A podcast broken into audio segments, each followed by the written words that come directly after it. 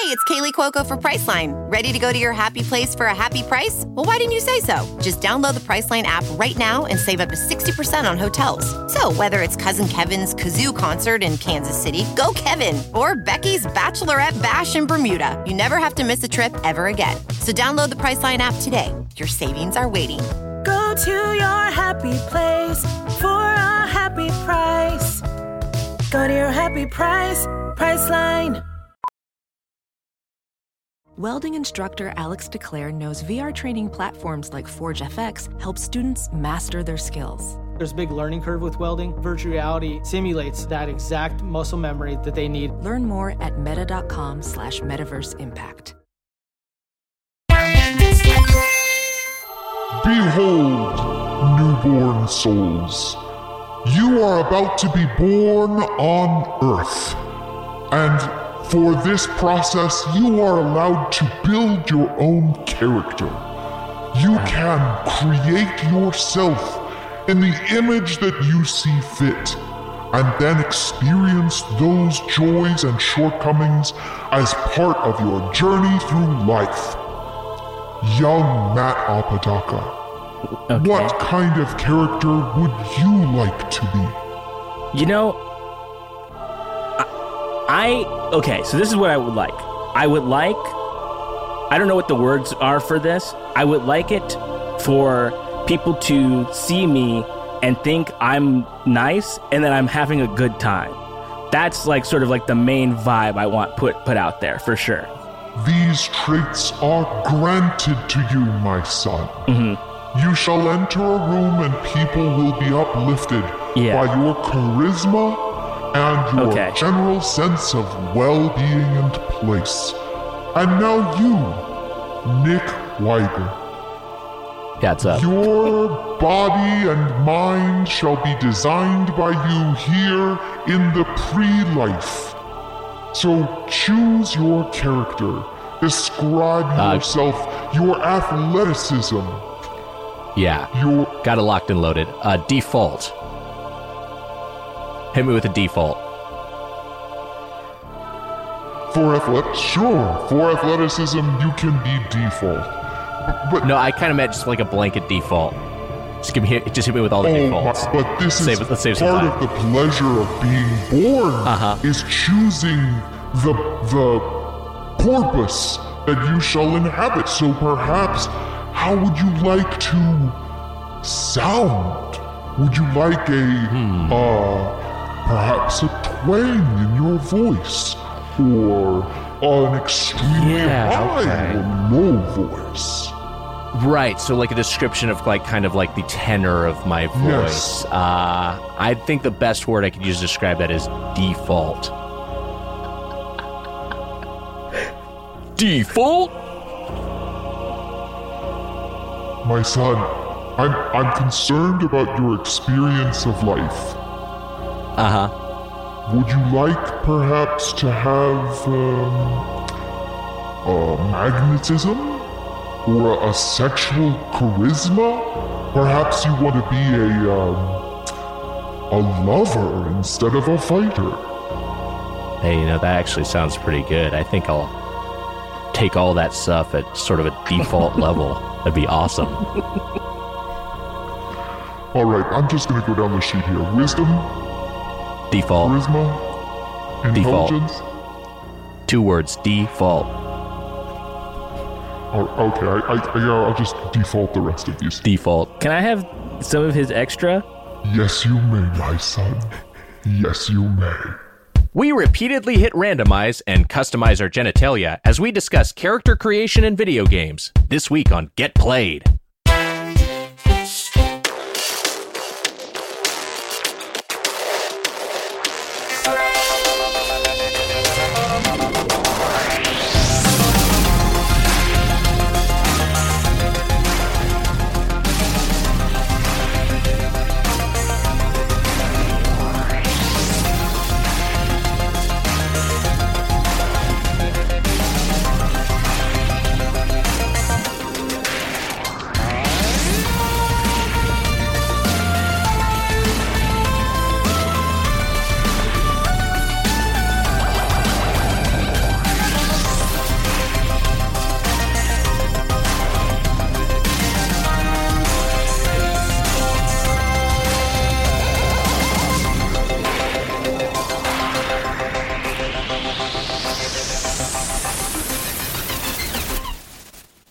Welcome to Get Played, your one-stop show for good games, bad games, and every game in between. It's time to get played. I'm your host, Heather Ann Campbell, along with my fellow host, Nick Weiger. Oh, that's me, Nick Weiger, and I'm here with our third host, Matt Apodaca. Hello, everyone. Hello, everyone, and welcome back to the premier video game podcast where, I don't know, maybe this week, maybe this week we're going to talk about stuff we love. Maybe we're going to talk about stuff we hate, but we'll definitely be talking, and it will probably be about video games. I think it'll, yeah, it's generally mostly about video games. There's some yeah. tangents, but I yeah. think that's why we're all here. That's that's how conversation works, right? You're not just going to ever only talk about one thing forever. Sometimes you'll be talking about something, and that's, you know, through the magic of storytelling, through the magic of uh, engaging uh, with one another, somebody might say, hey, that reminds me of something. You know, Family yeah. Guy is the perfect uh, template for this, actually. We try to what? model the show off of Family Guy. Wait, what? This show, if you really stop down and, and listen to it, it, it is like... No. Big Family Guy energy. It's a fa- It's a definitely a sort of a Family Guy no. sort of vibe. It's not quite like American no. Dad or The Cleveland Show where it's a direct no. spinoff. More like yeah. a, a, a Brickleberry uh, where it's kind of like a, you know. I don't, I, I mean, like I, I literally write for a different cartoon. I don't know why we can't. Heather, you're why sounding like a this. real Meg right now. Oh, what? The shark? Yeah, Megalodon. Oh, boy. Oh, God. Okay. I get a Can lens. you even imagine? Heather, that reminds me of the time that sets. the Meg bit me. What? And then the Meg is Meg. Yeah. Oh, no, the Meg. And then he, like, harpoons her because that's, you know, I don't that's know how what the her. fuck you guys are talking about. Have you not seen a single second of the seminal works of Seth MacFarlane? I literally haven't. You got to watch Family Guy. It's funny. Here's the thing about Family Guy. I haven't watched it in years. Anytime I'm in a hotel room and I put it on, T minus five minutes, I'm laughing my ass off. It's a funny show. Funny people write for it. Just like almost like near crying, like it. it I like wow. who, who, who's your who's your guy? I like Quagmire. Quagmire is problematic, funny. but he's he's funny. I you know what? It's basic, but I'm a Stewie guy. Stewie fucking gets me every Stewie's time. Very is that funny. the is that the baby? The that's baby. the baby. Yes, that's the baby. Y- yeah, uh, Stewie's he's funny. Like, he's Brain from Animaniacs. Or does kinda he just like, kind of like sound Brain. like him? Yeah, instead of like instead of like trying to destroy the world, he wants to uh, kill his mom, at least in the early going. What? Yeah, yeah, yeah his, his, his whole mother. thing is that he hates Lois. Oh See, this show is this show is intense. It's what? good. It's funny. It's he's, funny. He's. He, I'll go as far to say, and I know we talked about this, I think, on a different show. I think Stewie is the Bender of Family Guy. Mm. Everything he says and does is funny. That's a big, because like Brian is really funny. Oh God, Brian. Brian. Yeah. Brian is great. Um, I don't know if I go that far because I feel like Bender okay. is so clearly I'll like just like just like throwing haymakers. You know what I mean? And it's, Bender, yeah, that's it, it's true. I don't know if Bender hasn't a direct allegory or, or uh, he's not analogous to any character in any show because, as I stated, I think on Get Animated, he's the funniest character to ever be created. There's nobody. There's not a single character on television that's funnier than uh, than uh, than Bender. I almost said Kramer, which I don't mean. Well, also not wrong. The because because if you look like it's really it's a, it's kind of a smaller core cast. I feel like on Futurama, right? It's yeah. really just like Fry, Leela, and Bender are kind of the big three, and you know Zoidberg and you know Zap Brannigan or whoever like pop yeah. in there, but it's not like they're Hermes. like as yeah they're they're not as present. You know, as those big three are in every storyline. But th- this is how good Bender is. Uh-huh. Every single of the other characters that you met, mentioned are also so funny. They're all good. None of them are stinkers. So I've seen I've seen Futurama a few times. I'm not like a like I haven't seen many episodes. I saw the Hypnotoad episode because somebody was like, "You have to watch this." It's yeah, that's um, a good one. And So I know I'm I'm more familiar with Futurama. Also, I want to point out I said, where this week we'll probably talk about video games, and you guys immediately launched into other shit. Animation domination, yeah. Um, well, this week's topic, in all fairness, is Family Guy Online, the M M O what? that yeah. was launched in twenty twelve. And you know what? There are they have tried and failed to make both of the things we've talked about into video games, and they're very bad. Futurama's in Fortnite. Futurama's in Fortnite. Fortnite is the is the version of all of these properties that is good. That's true. So is Family Guy in Fortnite? I want a Brian skin immediately. That'd be awesome. So I think I think Family Guy's in Fortnite, but I'm not sure. That reminds that... me of the time I was killed by a xenomorph with a sniper rifle. But even in in Fortnite, the mythic weapon that was a couple of weeks ago was Bender's ray gun, which was a constant beam. Yeah. So wow. Matt, you would have loved it. I would have loved that. Uh, and while we're on the subject, I think if you haven't seen the, the episode, Heather, uh, where they go to like a Willy Wonka style, like it's like a Willy Wonka parody episode. I haven't seen it. Do yourself a favor, and as soon as we're done wa- talking today, go watch it. And I think it's my favorite episode of the show. It is so funny. There's a specific okay. joke in the in that episode that I think about constantly. Okay. Maybe that we reminds be talking me about of the time Willy Wonka hit the gritty. This can happen in Fortnite. Man, I uh, wish that I wish that the way Fortnite worked was that they did mainstream pop culture releases. Like every month there was a pack, and it was like Futurama, W W E, Jujutsu Kaisen, and then they had yeah. one esoteric like Kafka. Becker. Yeah. Like one like way outside of the box yeah. skin that you'd be like, wow, I just got I just got killed by nineteen eighty-five Steve Jobs. How many elections do you think it's going to take for there to be a presidential nominee and or uh, electee as a Fortnite skin? I think it'll have. I mean, they've they've already done sort of. Some sort of like more artsy, you know, museumy things in Fortnite, right? Yeah. Certainly some concerts. I feel like I feel like I probably already we're gonna see, you know, at some point, maybe even this yeah. election cycle. You know what? I'll, I'll say it. I'll take the under on this election cycle. We will see some campaign event take place in Fortnite. A Dark Brandon skin. Yeah.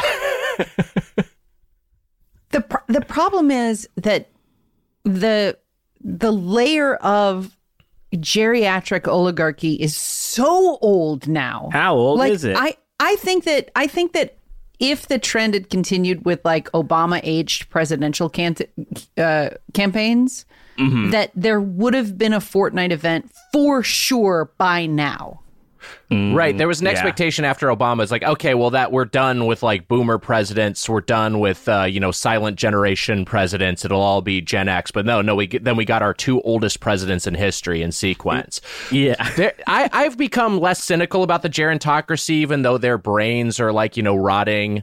Uh, I do think there is something to. It's a generation that does, has not been completely cooked by overstimulation. Like they were just not on, not so online that they can't focus on any particular task, which is like totally yeah. anyone our age or younger. So maybe we should just be ruled by old fucks until they all die off. No, no. And then the people that will be mad about it, that would be mad about having a younger president, uh, will also be dead. And then we'll be the old people that are like, eh, it's fine if they're young. And then, then it'll be then, then it's fine, and you know the world will end uh, two years after that. Right. So it's just it's you know it'll be fine for two years. It's funny that like if you're if you're sixty-five years old, you have spent your entire almost your entire life, save for Obama, having presidents that are older than you. Yeah, sure. You know, I want to like, know who our oldest listener is. Tell tell us if you're old, and it's fine. I wish. I just want to know. I'm curious about the data. And tell us where I that know, beach is. And yeah, t- uh, drop the drop your drop a pin at the beach, at the old beach. I I, I want to say that old rules that Matt respects our oldest listener enough to assume that they are also tech savvy enough to drop us a line. My, I'll tell you this.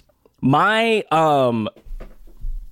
my gr- my girlfriend's dad is eighty-four, and what he can do with technology has like like pushed other older people uh, ahead in my eyes in a way that I do think that they can just do what he can do. That too. Rocks. Uh, so like I, I he's he's like a he's a fucking tech whiz. This guy.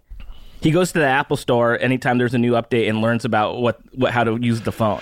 Man, that's it so rules. Cool. Because that's like they have those seminars or whatever. And yeah. you're always just like, well, who's this for? And it's just like yeah. someone's actually taking advantage of it and using it like the way it was supposed to be. I, that's great. I it's love great. that. I, he, I very yeah, much encourage that. A good man. And uh, so now my relationship to what actually who is actually old is different. So now Brandon, it's a fucking spring chicken, this guy. Should we watch the Family Guy Online debut trailer from eleven years ago? Because it is kind of, it is fascinating. I don't know if you've yeah. ever seen this. Share it. All right, let's watch. Wait, what is it? This is the family. This is the failed M M O they tried to make out of Family Guy in oh like my twenty twelve. God. Okay. You, it, okay. Let's watch. Let's watch some of this. All right. Let's see what you got, Fox. It's Family Guy Online, a new free-to-play game launching soon. Say what? Just use the character creator to customize your own character. So your class is a different Family Guy character. Looks like someone farted in a shoe. Then join your fellow citizens and other Family Guy fans. You're never gonna catch me. To keep the streets of Quahog safe. Yeah, and then you're just walking uh, around. Would you like to come inside for a cupcake and a glass of wine? Oh no, in this cell-shaded. Flush out corruption. Virtual the Quahog. Evil monkey lives in my closet. And enforce your own brand of it's, um... Well, if it isn't King Lardass. Sign up now at Family Guy Online dot com and get ready to play. Whose leg do you have to hump to get a dry martini around here? And that's his classic. That's a classic line, a Brian line. Uh, that made me ill to look at. Uh... Well, because like, they shouldn't be in three D. It's like it's too much. It's like Simpsons Hit and Run, I think, did it pretty well. It's it, but like yes. that that particular like aggressively two D aesthetic can be pretty uh, unnerving. Not quite, not quite. I almost said Hidden Valley. Uh, I, I, I got lunch on the brain. Uh, Uncanny Valley, but it it, it is like a down a bottle of ranch over here. This guy. the uh, the South Park games are excellent conversions. Like yes, the, they they the look they look exactly like the show, but you can move around in the environment. It's I, I thought they were fantastic. I played Stick of Truth. I did not play the other one, um, but the but Stick of Truth, I was like, yeah, but it kind of lives in a two D plane. Like yeah. it's like you're yeah. you're moving, you know, side to side. But but but to your point, that's a good way of using that I P, and the, yeah. maybe that's what the, partly why the Family Guy M M O uh, didn't work out. The Fractured Butthole yeah. is really good. It's really good. I like it better than Stick of Truth. I think wow. It's great. Okay. Yeah.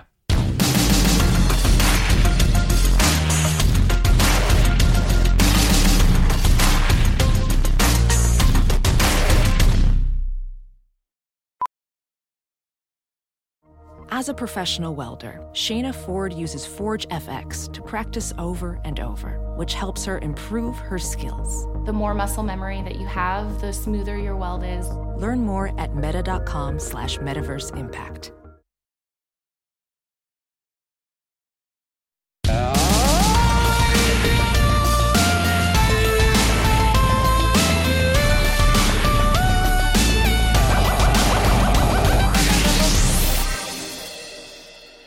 Speaking of video games, first up, we do a format every month, the We Play, You Play, where we talk about one game at length for the bulk of the episode uh, after we get all of our uh, Family Guy discussion out of the way.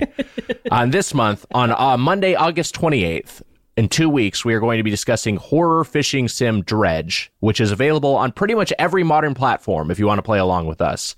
Uh, so check that out on how whatever you use for gaming uh, if you want to play, or otherwise just join us for discussion. But that'll be Monday, August twenty-eighth, Dredge. It's, More like Doctor by the way, Edge. That's it's, Nick. I think it's currently on sale in the PlayStation Store. I'm not sure if it is on oh, sale on other venues, but... Yeah, currently, I think twenty percent off on the PlayStation Store.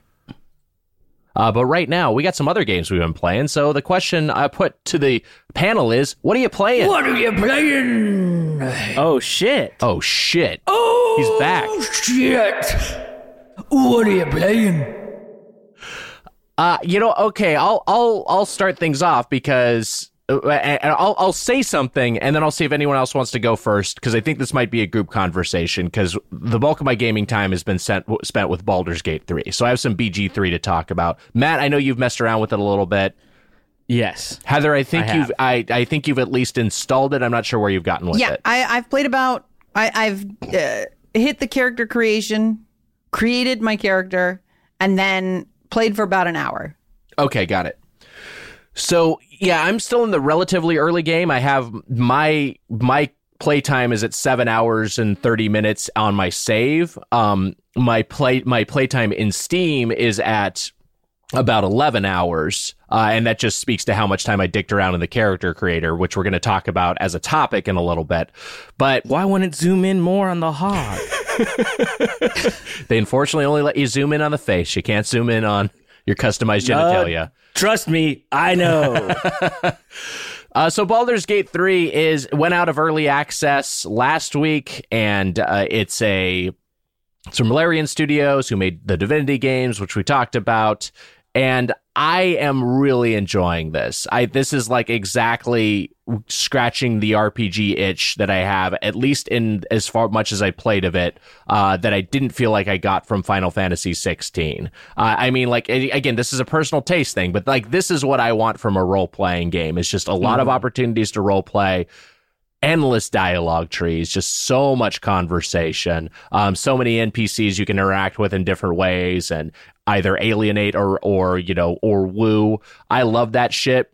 A couple of wonky things. This is just like, this is, this is again, a personal taste thing. And I'm sure some people it doesn't bother them as much. But anytime I have a game that lives in a more isometric perspective and I have to really babysit the camera, I'm less into that. I kind of want the camera to just take care of itself. And honestly, I kind of don't, I, I kind of even like the Diablo approach of like a fixed camera where I don't have to worry about my orientation all the time. I understand that's how this yeah. game works. I understand that for a lot of people, they, they like that about this, especially for the tactical combat that the, that you can move the camera around, um, is, uh, is, it gives you a little bit more of, a, of an advantage there. But for me, I just find it a little bit more difficult to, to navigate. And I also find myself worried about, I, I find it a little bit less immersive. So again, it's a, it's a it's a hurdle I can get over, but it's a little bit of a hurdle. Uh, the other thing is that I'm so I got this this unwieldy uh, big ass widescreen monitor, uh, this uh, thirty-two nine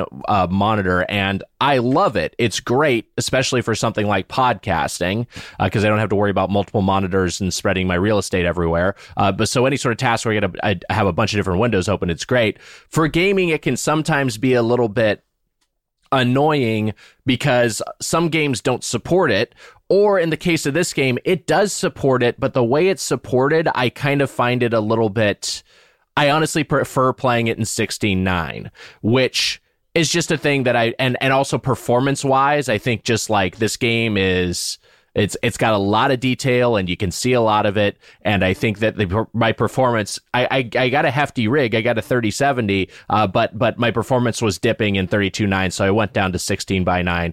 Here's the other thing. Because there's so many like like small cinematics, like every time you have a conversation with an N P C, uh, it goes into, you know, uh, it, it goes into more cinematic coverage. I felt like those shots were just like not framed as well in thirty-two by nine because they they'd been they'd been you know designed for for a normal resolution that most people are going to play at. So I, mm-hmm. I felt like they had like a bunch of extra real estate on the sides that was just I found distracting. So uh, distracting. So I like it a little bit more. Um, in uh, in, in uh, using a smaller resol- uh, using a, a more compact resolution, but. Those are small, these are minor grievances that I just want to get out of the way because I am absolutely loving it. I think it's so great. I think the writing is so strong. I think the characters are really well drawn. And I think the, that like, it really feels like you can role play your character. I'm playing a human paladin. I like playing paladins in these sorts of games. I like the idea of being someone who is altruistic. I think that's just a fun sort of thing to role play. And it's also like a very straightforward thing to role play of just, I know, you know, there, there, there's certain things that this character will do and will not do. Um, and, uh, and especially for an initial playthrough, uh, that's, that's kind of like how I like to, uh, to go through it. I, I think there are some genuine moments where you have to like make strong choices. And that's one thing I really like, because a lot of these games with a lot of dialogue trees and role playing, there's sometimes like a middle ground option where it's kind of like, I'm not really offending someone. I'm not really making a choice here. I'm kind of staying neutral. They really make you like, there's a part, there's a part relatively early on where they're just like, um, I'm going to give you this thing. Do you swear to use it? And it's like, yeah. And you can be like, you can d- try to defer. And if you try to defer, you try to not commit, uh, you're, they, they'll like double down, like, no, you, I, I want you to swear. And so you either have to swear to use this potion, uh, this poison, uh, in the event of a certain outcome, or you have to say like, basically, fuck you, I don't trust you. And like having to make those hard choices, I think make it really, really interesting. Uh, it's also just like that, da- like really, I think the art direction is great, and I think the scoring is awesome, and there's so much oh, yeah. music. Yes. Uh, so yes. I'm I'm really, really enjoying my time with Baldur's Gate three. I, I, I like. I feel like I want to get into some of your choices that you've made in Baldur's Gate in our larger discussion for this episode. Sure. Um, and I also don't want to fork our road towards that conversation. Mm-hmm. But I. Uh, so the only thing I want to say is I think, I think. Wizards of the Coast, is that their name? The guys who that's own... the yeah, that's yeah. the um the company that owns the whole I think the, they, the D and D property now. They really thought this was going to be the year of Dungeons and Dragons. Like mm. I, I I went and saw that movie and it fucking ruled. It is so fucking good. I love the movie. It is so good. And then they have this major major game release, right? Like, yes. I think that they that that they were like, you know, there's a generation of people who grew up watching the kids in Stranger Things play D and D, and that has demystified D and D for everybody. They grew so, up? That much time has passed? It's been like a decade, hasn't it? Those kids have grown up? That's How long ago about. did that show come out? I don't know. Uh, it first released in twenty sixteen. Okay, maybe not quite grown up, but I, I get I get your point. These kids that grew up watching Stranger Things are voting now. Yeah. It's wow. seven years, dude. Okay. That's that's almost all of high school and college. I guess so. Not if you're Van Wilder. Anyway, I, I think that they were like, this is our window. This is our moment. Sure. And I, I think that the ad campaign for Dungeons and Dragons, the movie, sucked, which is the only reason people didn't go see that film in droves. Yeah. Um, but I'm really hoping that Baldur's Gate gives D and D the, um, the sort of gentle, like, volley that it needs to keep it aloft. Not that it's a small brand, but I, I, w- I want people... Like, it's crazy to me that LinkedIn uses a level up system and people aren't all conscious of Dungeons and Dragons, which invented the mm. level up system. That's interesting to think about. Yeah, it, it, the it, D and D has probably permeate, permeated the culture at large in ways that most people are just aren't conscious to. Yeah. Like, I don't know. I, I've played my fair share of, of D and D and... Getting into this game, I just, I guess I didn't realize that it was that. Like, I, I, because I've never played the game before. Yes. And I'm, you know, I'm just unfamiliar with what Baldur's Gate is. So getting into starting this one, I was like, oh, I like know this stuff.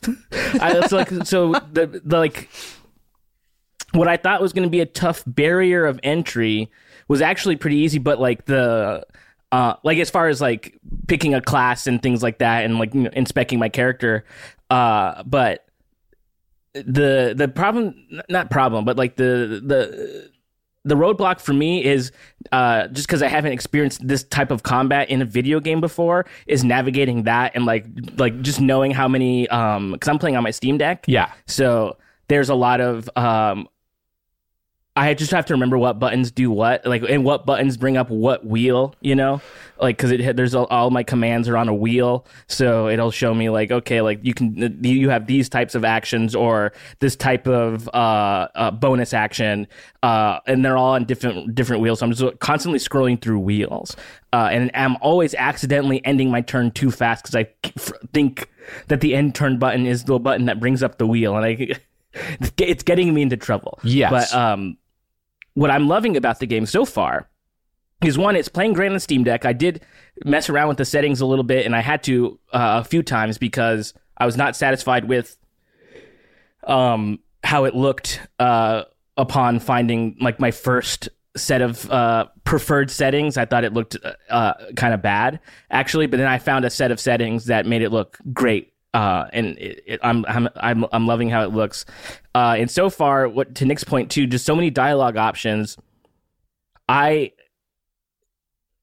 I don't feel as if I'm being led a certain way, which I think is probably just like genius, like game design, right? Because like I feel like some games, you know what way you're supposed to go and like what you're supposed to be doing, but. So far, it feels, even this early in the game, it feels like I could be doing anything anywhere. Right. Like, I don't know if I'm necessarily following uh, what I'm supposed to be doing, but I did have the same encounter as you. So maybe, you know, it's just maybe tricking me, maybe. Uh, but, like, cause I did have the encounter about the potion that I have to s- swear to. Um, but I have a sub goal in, uh, that's for me. Uh-huh. Going to Jersey Mike's. Nick, I'm going to Jersey Mike's today. Jesus. I went I went up for dinner two days ago. I had fucking fantastic turkey sub. Did that you just was, put a thumbs up in the chat? I well, my hands uh, Zoom now can Z- Zoom does this thing where it can it can track your hands. And I had my I had a thumbs up and it, it traced it, so it's going to do it again. Look. Wow. um uh, I I want to I want to shout out This, the the Olympic toboggan-like speed of Nick's joke of of, no, sub, I, of I, sub goals. Nick's on fire. I saw Nick do. I did uh, a, a Doughboys the other day, and which will be out. Nick, it, you, your episode with Jacob Wysocki will be out tomorrow in the uh, the Doughboys double feed this, as of this release. As, wow! Uh, so go check that out. There's a joke. Not even two minutes into the recording, that Nick. It was incredible. It was like, if it was like an Olympic event, he would have got the gold. Wow. It was unbelievable, the speed. It was uh, it was gorgeous, Nick. Um, Let's uh, jack up those my, expectations, everyone.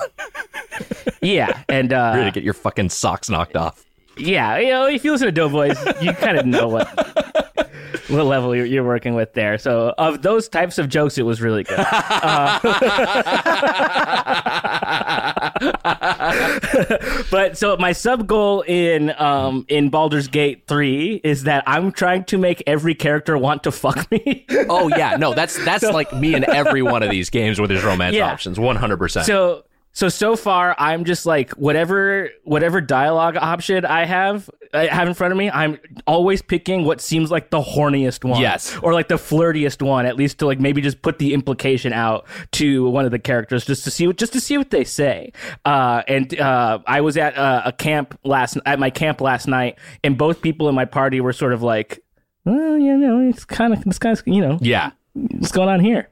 So it was pretty, pretty, pretty interesting for me. I, I like, okay, so here's the thing, and and this is kind of bleeding into our, our character creation discussion, yeah. but like, I did kind of, I, I'm trying to, to not look at any spoilers or anything. I'm not trying to look at any guides. I'm just sort of like trying to, to play through this thing and, and discover uh, what I can. But like, I did, I do look at all the, when you're, char- when you're making a character, there are a bunch of prefab characters you can pick. And this is the same way that Divinity Original Sin two works, at least, uh, and which is like the characters that are going to be party members. You can also choose to be your player character.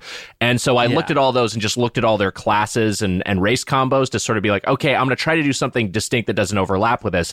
And I'm glad I did, because one of my favorite party members so far uh, is... Uh, who I'm kind of going uh, and, and and inadvertently ended up going down a romance path with is Asterion, the uh, the rogue, who I don't know oh, if you encountered yeah. him, but he yeah. is like a he's also like like vampiric. And yeah. there's a whole interaction where like he I, this is this is super minor spoiler territory. Um, so we're just kind of like, you know, take, take a few steps into spoiler country here. But like there's an interaction at camp, and you can go to camp at any time. And Uh, I, where where I was I was sleeping at camp, and then he, I wake up and this dude's like fucking feasting on me. He's like drinking my blood, and I like wake up, and you can like it's great because the game gives you the amount of choice where you can like grab a stake and drive it through his heart and kill him, and he's just dead. You can choose that, or you can tell him to back off, or You can do what I didn't. Let him feast just a little bit. Tell him just a taste. Keep on sucking.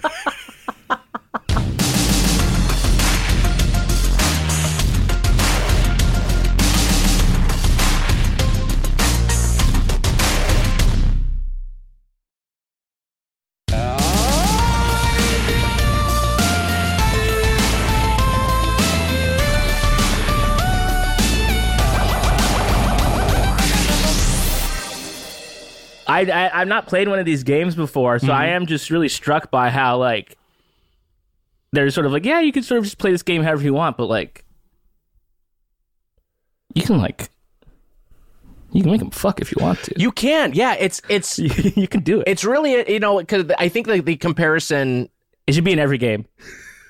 I think especially because that you compare this game to, because there's, I think specifically because of the the character creation system, this game has been compared to, and because it was another big R P G, uh, Cyberpunk.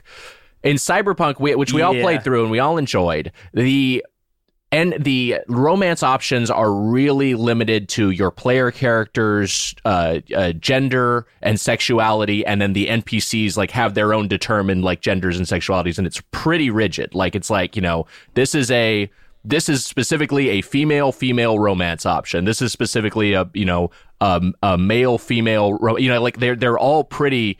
You can't just romance anybody. It's determined by by your player character. Here it seems, at least so far, is the opposite approach. Like you can, like basically, there's just kind of a of, of a blanket pansexuality, and you can kind of yeah. go after anybody. And you know, I, I I don't know which which one is is uh right or wrong necessarily, but I think this approach is more fun from a role playing perspective because it just gives you more optionality. Yeah, we have different goals in this game. I like almost don't know what else I'm supposed to be doing. I so when I play Dungeons and Dragons, I want to be a cooperative but mischievous member of whatever the party is, right? Yeah, sure. But what my id is screaming in every one of those games is, what if I just attacked this clearly good person? Because Dungeons and Dragons is just like it's an uh, every door in front of you is open, and you right. choose the right doors because you want to help the D M. You want it like you want it to be a, a cooperative experience. You want it to be fun. Yeah. You keep all the boats sailing together. But my God, all I want to do is I'd like to do um, an initiative check and just like roll and see if I could just jam my dagger into somebody's head, like for no reason. Yeah. And so with Baldur's Gate, since since I don't owe anything to the game, I chose criminal and rogue, and I am going to go straight down the chaotic middle of like betraying people on a whim, hurt, like stabbing, looting. That seems fun. Like yeah. just just to be a, a a real agent of chaos in the world, and and sleeping with people is not on my list of things to accomplish. Man, mm. some rogue. Uh, the I, I do want to and, and I don't want to dwell on this too much because I know Heather is, has just gotten started, but I do yeah. I do want to talk. We should talk about the combat a little bit. Oh, I am yes. pointedly. playing on their three difficulties, and I am pointedly playing and and unashamedly playing on Explorer, which is the easiest. Same. Because I played what I played in Divinity Original Sin two. The combat system is really well developed, and it's certainly using a, a, a very similar thing here, uh, although with with fifth edition D and D rules. But it is so dense, it is so complicated, and also like the main reason I play these these games is not for the combat. So I just wanted a little bit more margin for error in these encounters. Because also what I remember, I don't know if it's the case with Baldur's Gate three, from, again, a relatively limited amount of time with Divinity Original Sin two, is that you can't really over-level in the same way that you can for some other in some other games. Mm-hmm. I could be wrong. Maybe people who put one hundred hours in that game can can correct me. But, like, you're you're kind of at a place where you just have... You just try to get to the level you're supposed to be at for an encounter, and then you have to figure out how to overcome it. it. It's just got a lot going on, and then the tutorials are relatively minimal. I'm sure when some people have some YouTube, like, here's some things you might have missed about all the combat in Baldur's Gate three, that will be illuminating. Because a lot of the stuff I'm like, man, I don't know which of these forty spell options that are available by level two are the right ones to slot in for my mage. I I don't know. I don't know which of the uh you, I I I don't have any sense of how to min max this. And also positioning your characters is such a huge part of these, and um and area effects are such a huge part of, like, you know, if there's grease on the ground, you can ignite it, and that can completely fuck things up for one side or the other. That there's mm-hmm. just so many strategic and, and tactical considerations that I just I just decided to make things a little simpler on myself, and I, I don't regret it so far. No, and I have died. Like, it's it's not unchallenging right. on Explorer. Yeah. It's, you could still you could still mess up. It's not easy mode. Bad at it. It's just no. like it just gives you a little bit more leeway. I, I so I'm not familiar with um the language of P C games as much as I am with the language of console games, like in terms of the U I. So mm-hmm. for me, a lot of what this game is doing is an extremely steep learning curve of like one hundred percent. What it, it, the Heather, fuck? You're absolutely right. It like, is. Like, I don't, like, I could not figure out how to use an item. And that's, that's a shock. Like in a, in a, in a world where I've always been on these menu screens that show you the word item, and then you click it, and then you choose an item and you execute. Like, it's weird to me to be like, I don't even know where my fucking inventory is. Um, mm-hmm. I'm really excited to play it. I'm I'm I, I've never played a game like this, uh, so I'm really excited to give it a shot. Um, and I have a lot more space because uh, my what am I playing this week is that I have rolled credits on Final Fantasy sixteen. Wow. Whew. She um, did it. Not only did I roll credits, but I hit the level cap um, wow. before I did. And I think it is... I Look, my tone on this game has not changed. And mm. I am I'm angry at it now. Because it is... it is fucking ridiculous that you would play a Final Fantasy game and the level cap would be fifty. Mm. Like, part of the joy of these old Final Fantasy games is you get your guys up to ninety-nine, right? Sure. Mm-hmm. I, I was thinking about the the complications of the Final Fantasy seven materia system, or the junction system in eight, or the fucking gambits in twelve, like the sphere grid, all of these choices that you have to make in in Final Fantasy games. Like in Baldur's Gate, your choices are character based. It's like, how am I going to interact with this person? And what am I going to equip on my dude in order to get him or her to do the thing that I want them to do? Right? Like, am I going to equip this sword? Yeah. or, or in Final Fantasy, I feel like the, the, uh, the choices are made for, for you in the story, but your, um, granular level of choice and the way that you implement a role-playing game system in the game is all of the fucking sub-menus of all the bullshit you do to your character. Like, all of the materia you level up, all of the gambits that you you sequence in order to take down a boss. And this game has nothing. Like, it has fucking nothing. And I Man. kept, like, I'd been told by enough people online that there's going to be something later on in the game that makes it all worth it. And I like I was like, unless the final fight of this game is Clive breaking the fourth wall of the concept and being like, I need to call on all of the heroes of all the Final Fantasy games. Like, if he becomes this like meta being who is then like invoking heroism as an idea in order to beat this thing that he's fighting against. And like fucking lightning comes in and like like everybody is like attacking. Everyone is here. Yeah, like that's not that unless there is some like nostalgia baiting moment at the end of this game, which there wasn't. I, I I'm heartbroken. I'm fucking oh, like man. I'm heartbroken. I feel these games come around so infrequently. And the other thing is, I think that there is a great story in Final Fantasy sixteen. I just think it's poorly told. Like, mm. all of the lore I love. Like, digging into those fucking encyclopedias and, like, reading about the, like, the, the background characters, like the entry about Barnabas's mom, like all of this shit that is packed into this game that you that you are rewarded for how much you talk to all of the people in the world, how much you uh, you go to the fucking tomes and you talk, you read his encyclopedia entries and you get all this lore shit. Like, so there's a good story there. It's a fucking kind of a cool world, but it is fucking ugly and it is so simple. It is so simple. It is heartbreakingly mm-hmm. simple. There is not an optional battle in this game that is fucking impossible. The way that all Final right. Fantasies seem to have a battle that is optional, that is impossible to beat. Or even in Final Fantasy fifteen, there was this optional dungeon that was hidden like in a fucking corner of a map that was baffling.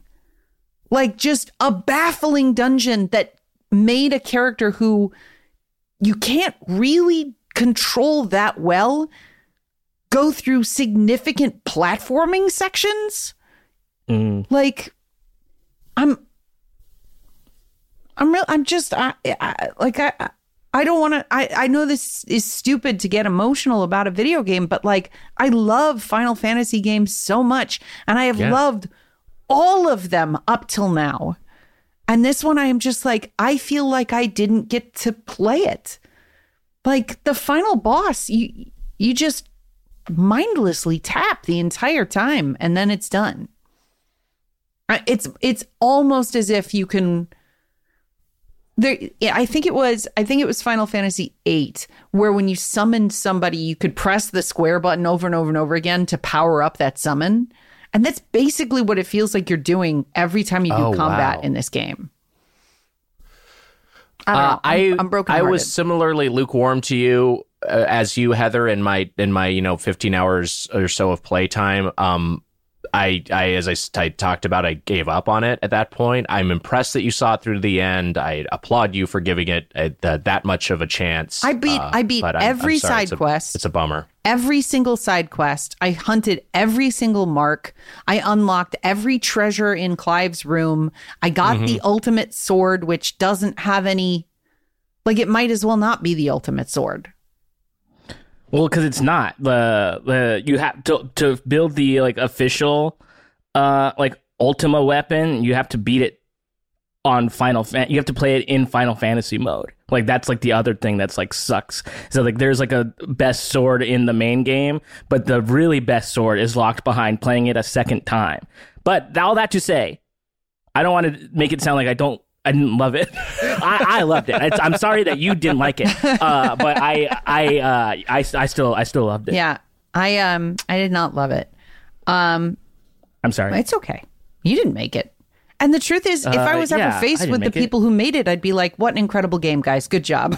Like I would never, ever, ever say to any of them uh, the that that my emotional experience was lacking. Um, when it came to Final Fantasy sixteen. You know, it's not heartbreaking. I I also explored a little bit more of the video game culture here in Amsterdam as part of wow. my journey into being a world warrior. Amsterdam! And I went to Molly's Arena, which is one of the two...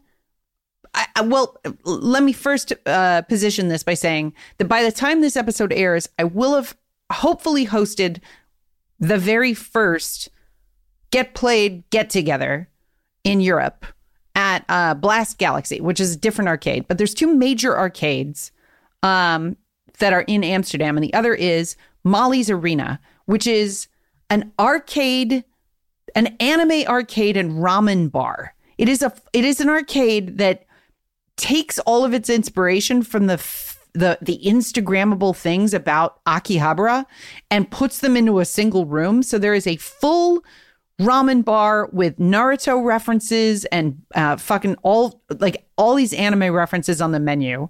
Or you can get fluffy pancakes like you see on Instagram, like the jiggly oh, yeah. fluffy pancake. I've seen them pancakes. Yeah. Um, and then they also have a a strange mix of games that is adjacent to a Chuck E. Cheese. Like, you've got your big driving games and you get your big, like, simulator game, like, you know, like like a jet fighter game. But then they also have hardcore fighting games. Like, they have Ultra Street Fighter four, they have Tekken, and then they have like a, a ten thousand games in one Astro City style cabinet called, I think, Ultimate Hegemony, which has just like, let me make sure that what that a was, name. Let me make sure that's the name of Ultimate the, Hegemony. Hold on. Let me make sure that's the name of the, yeah, no, that is it. Ultimate Hegemony. And that it, sounds like an optional Final Fantasy boss. Yeah. It has like King of Fighters ninety-seven, King of Fighters ninety-seven, uh, like balance tweaks. It has three hundred nineteen pages of video games on wow. this, and I'll hold this up to the uh, the camera so that you guys can see like what the machine looks like. That's actually a pretty nifty uh, U X there. It's like not like a just a main, Ooh, you yeah. know, bunch of plain text. Yeah. That, that looks pretty stylized. Yeah, it was a it was a pretty it's a pretty machine. Um, and then the outside of the the shop itself has like Naruto. Fuck, that's cool. And, yeah, it's a that it's a fucking rock. It's a really cool space. We don't have any cool shit here. Why don't we have anything like that in L A?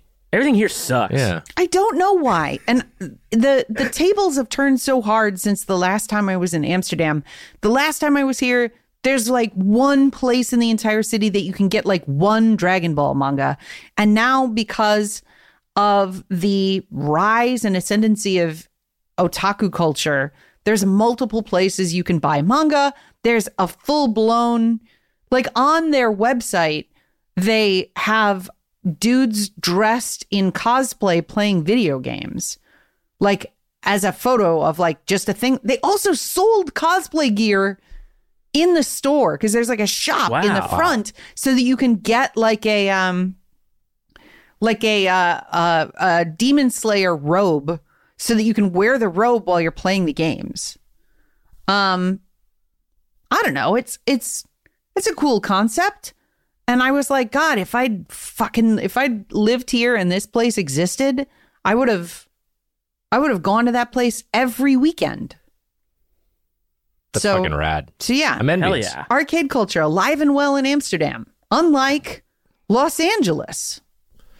Yeah. I mean, there's, you can find arcades in L A, but it's like, it's, there's nothing that, you know, unique and interesting. Yeah. Yeah. And even like the, I feel like the barcade has sort of like had like a, a plateau, because like I don't think there's like a single barcade here that is like better or different than another one. Like they're all sort of like, oh yeah, like they have games and drinks. Well, one hundred percent, and and it's it's also like kind of like a very much like just a like, okay, we're to do American Gen X slash millennial nostalgia. Like that's just our play. Yeah. It's not like there's yeah. a bunch of weeb culture or anything. And there's not um in those spaces. There's there's it's primarily, say like you go to Button Mash in Los Angeles. You're not getting to play modern fighting games. So no. that was part of what was weirdest about this space, is that you had modern games.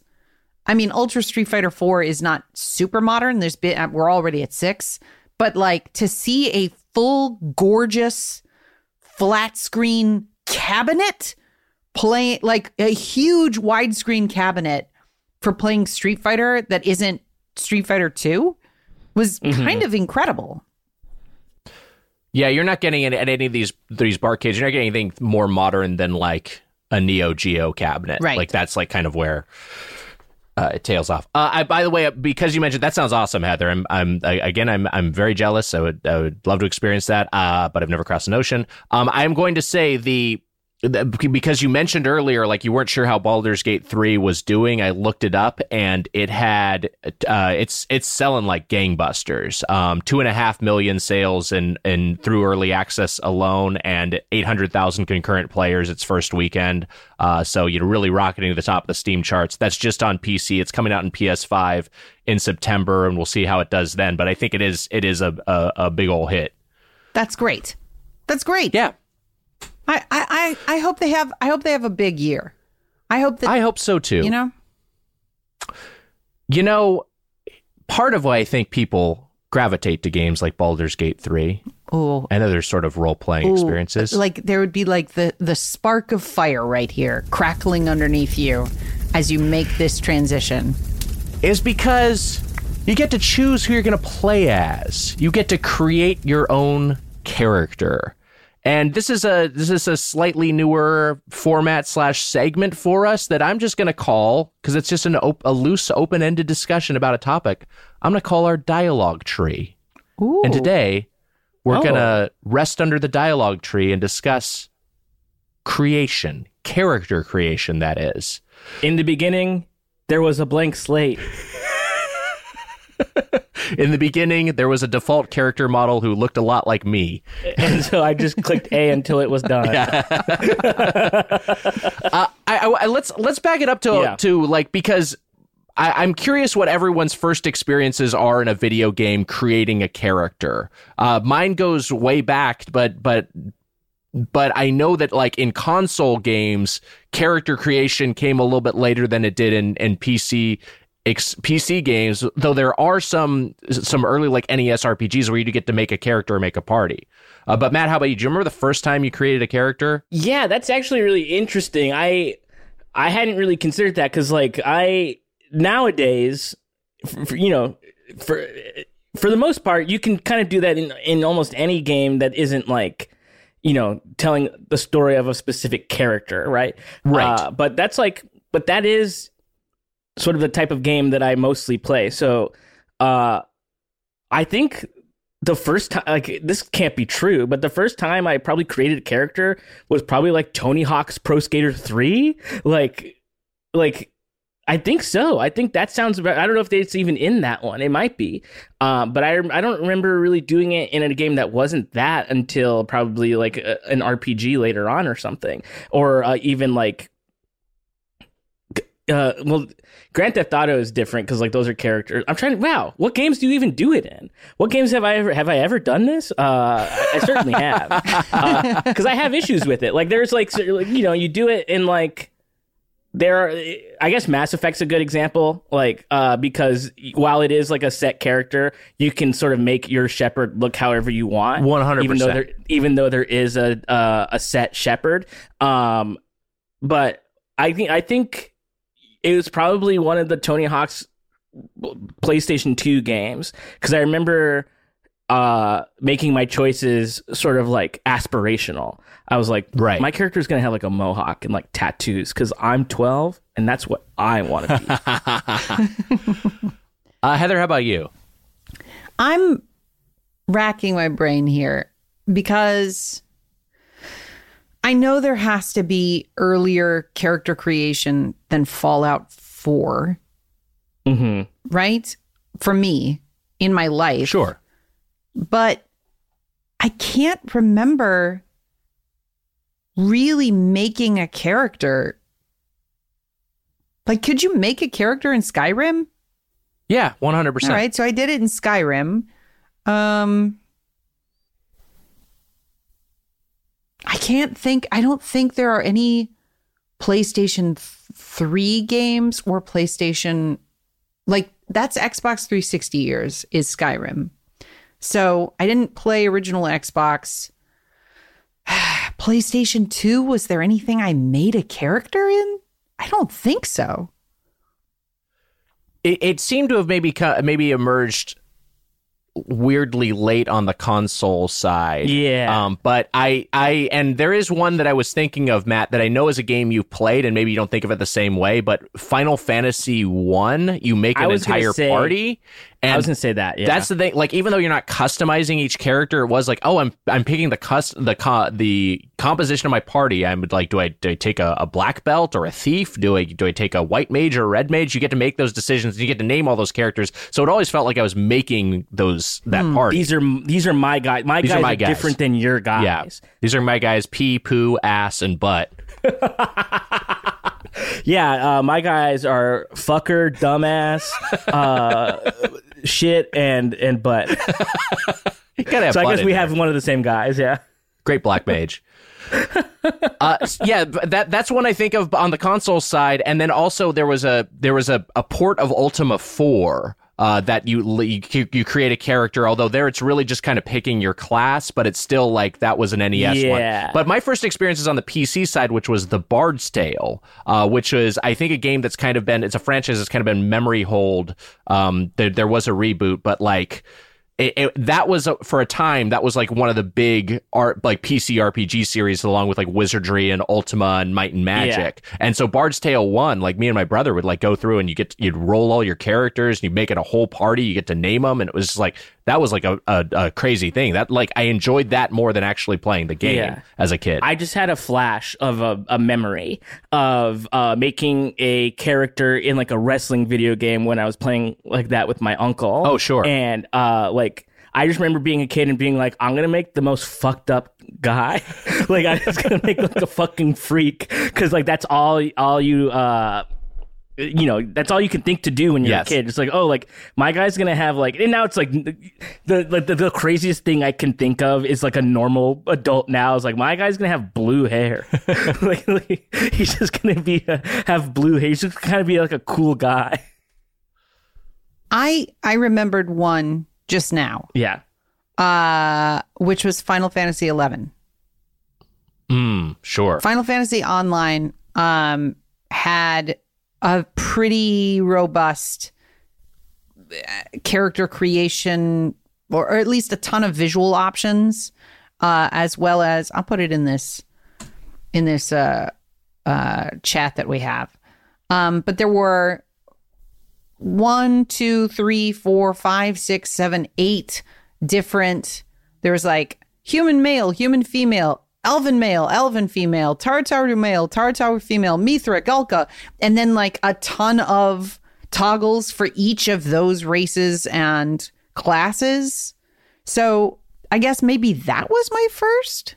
Yeah, I'm trying to think of it. If yeah, that that probably I think uh, uh, timeline wise that might have, because that's PlayStation. When exactly that came out. PlayStation two, yeah. Um, that's two thousand three, I think, maybe two thousand four. Uh, I I also like uh, what I what I'm thinking of with these games is uh, like, because you mentioned uh, you mentioned Final Fantasy eleven, and there are like it, it, it there is there are differing degrees of granularity in terms of how you customize these characters, and like that makes me think of World of Warcraft, where World of Warcraft, at least I I haven't played it in. In, in a decade, uh, I revisited WoW Classic a little bit, but you know, I've, I don't know what the modern game is like. But the the character creation in World of Warcraft, at least at first, was based on just getting you into the game quickly. And it's a very different approach than like a FromSoft game where it's like, hey, you know what? You can spend a lot of time here really just dis- deciding like just exactly how pronounced your brow ridge is. In World yeah, of Warcraft, yeah. It's like, pick your race, pick your pick your class, pick your gender, and then like here's a handful of faces, um, and then you're just you're gonna, you're gonna have a lot fewer decisions to make to get you into the game, and the way you're gonna customize your characters by actually playing this thing, because we don't want you living in the uh, uh, the character creation screen. Um, I, I kind of I really like getting to do a lot of shit in a character creation system, but I, I do admire that approach. I do kind of like appreciate the idea of like, let's just get people invested quickly. I, I like I like when you can customize a character within parameters. So for example, mm-hmm. Disco Elysium. Like yes, yes, that's hey, that's a great one. That's not on my, my list here, but that is a great one. Oh, are we doing a tier list? No, no, no. I was I don't want to do a tier list. It's just discussion. I'm just saying. Like, Disco in my Elysium, notes, though, S tier. It's a great one. It's a great system, because well, you're making a guy, but you're choosing your guy. Yeah, you're choosing your guy. So he is some version of what you want to experience in that world. Uh, but he is still fundamentally himself also. Yes. Like he is. Right. Like you can play a smart version of him or a dumb version of him. But he is himself, which is yes. great. Yes. And the and that is a game that is a, a system that completely, having played through the whole game twice with two different Harrys, it completely im- affects how you, you play, what your, your first stats are, what your build is, which is what you want from one of these systems. Yeah. In Elden Ring, right? Like oh. you can make you can make a little freak. Like you can yeah, make, you can like, make a, a little nasty guy. guy. Yeah. But like that to me, like. It's different in like a game where like in Tony Hawk, for example, you can make like a guy like yeah, look however you want. And like that's not breaking immersion for me too much because you're just skateboarding. But like in a, something like Elden Ring where there are freaks and you make like an even bigger freak than the freaks that are in the game. Yes. I'm sort of like, okay, well, like this is now we're just being a little silly, aren't we? And yeah. I'm trying to take this pretty, I'm trying to take this seriously. I think, I always think it's fun when yeah. someone's like, hey, I made, uh, I made the Undertaker, you know, in, uh, in Elden That's Ring. Like fun. It's fun to see or, or, or even like Let Me Solo Her has an iconic look. Yes. It's just the, Uh, like the little diaper that you can right. wear. Or like that, that, you know, that McElroy's YouTube, uh, which is like a, a monster factory where they just make like the most freakish abominations you can using various games like character creations. Like that's interesting just to see how these systems can be uh, uh, extended. But like, yeah, I, I always want to try to make a, a character that's aesthetically pleasing. Well, good, mm-hmm. good Even luck. if they're they're not like gorgeous. Good luck know. doing that in Street Fighter six. yeah, yeah, you can't. I tried so hard to make a character that looked kind of Street Fighter-y, and mm-hmm. they just, they did not look like the rest of the people in that world. And I've seen, yeah. you know, like you, like you said, Nick, I've seen like YouTube videos of like, look at this fucking beast that I made in the Street Fighter six character creation, where it's like their their neck is too long. Like you, there's a lot of things you can manipulate in that system. Yeah. Um, I guess the Mii is a character creation system. Oh yeah, oh, that's yeah. a great one. Um, S tier. That's S tier. Uh, I. God, I I think Disco is my favorite. I like Elden Ring's character creation system because I do feel yeah. like it is affecting how I play the game forever. Like forever in my playthrough, if I'm making somebody who's going to have to not wear any armor in order to move around, that that's it. Like that's it forever. But I like too that like I like in games when you can create a character Uh, that you can change it at any time, mm. even though that might sort of seem like it's like breaking immersion a little bit because like you can't like ch- necessarily change how you look completely all the time.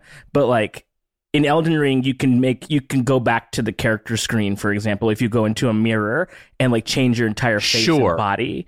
Uh, but like sometimes you start you you're you're locked into the choice that you make early on, and then maybe, you know, halfway through your playthrough, you're like, mm, kind of just wish I looked like not a not, not a freak. I'm not always making yes. freaks. Well, I think that's like, a relatively yeah. modern thing of just yeah. a relatively recent thing of, hey, I can respec my build and also completely change my appearance like mid game. Yeah. Like it's you, you know, you used to be a little bit more locked in. Yeah, I mean, you mentioned Fallout earlier, Heather. I always thought the Fallout's uh, uh, character creations are really fun. I, I like how simple like the stats are. It's just like a one through ten. It's really easy to wrap your head around. You're not worrying about like, you know. I like like it, it, it's not some like kind of like semi arbitrary mm-hmm. uh, uh, uh, metric where you have a hard time figuring out like what a thirty-six rating is. Um, and um, and I like that you've like I like the perks. The perks, I think, like add a lot of like character to mm-hmm, the game mm-hmm. and just it, it like that always I always felt like that was. Those were really fun and, and, and great ways to start off those those games and, and part of the immersion because like aesthetically it, it, it matched what the uh, the kind of like nastiness of the world. Uh, I also like, I mean, going back to I, I like I really like Baldur's Gate threes, but I like Baldur's Gate one and two as well. Like those those systems were just like. Again, you could spend a lot of time there, and it was really fun to make your dude, and it felt like you had a lot of specificity in terms of how you could build them. God, do you, yeah. we, we, I mean, uh, we've already talked about it, but how fucking crazy it is the amount of detail that you can change in the Cyberpunk character creation uh, yes. setup, only to never see them. Like, yeah, one hundred percent like, to be a first person. Annoying. It's insane. And truly to insane. That point, too, not, you know, there's a lot of options, but there are... Uh, but they exist sort of within a binary that doesn't quite add up for the future world that it's in, right? Like, and I think that's sort of um, the the downside of uh, of many character um, creations in video games. Like, right. they've gotten better over time, but like in its earliest iteration, there was probably like like, for example, like three skin colors, uh, which doesn't cover the base for everyone's. Like, cause like, even like for me, someone who's like, you know, I have, I'm Mexican, Puerto Rican, so I have like brown skin, but it's not like very dark brown skin. So like sometimes the option presented to me is like, well, like I don't really look like, that's not me. I guess I'll pick the white character. Like, and that sucks. That's a bad feeling. So you're not really representing yourself either, but you're like, well, I'll just go the other way yeah. instead, yeah. which sucks. Uh, but like the game's now, easier, but I mean, yeah, yeah, yeah. I, oh, everybody loves me in this game. I'm getting treated so kindly. Um, all that to say too, there's been a lot of strides made, like even in, um, in Baldur's Gate three, you can have, you know, a male, a female, or a non-binary character, which is very cool. Um, but a lot, but that's like that, and that's great. And there's obviously a variety of uh, like skin colors and tones because some of the uh, people in the game are like dragons or, or or what or, or demons or whatever, right? But then also on the people scale, there's like many different uh hum- on the human scale, there's many different skin colors and skin tones. But the complaint that I see a lot from a lot of people and a lot of my friends as well is that in regards to character creation uh for for Black people, the hair options are always bad, and they are mad at it because it's like they're like, you couldn't hire.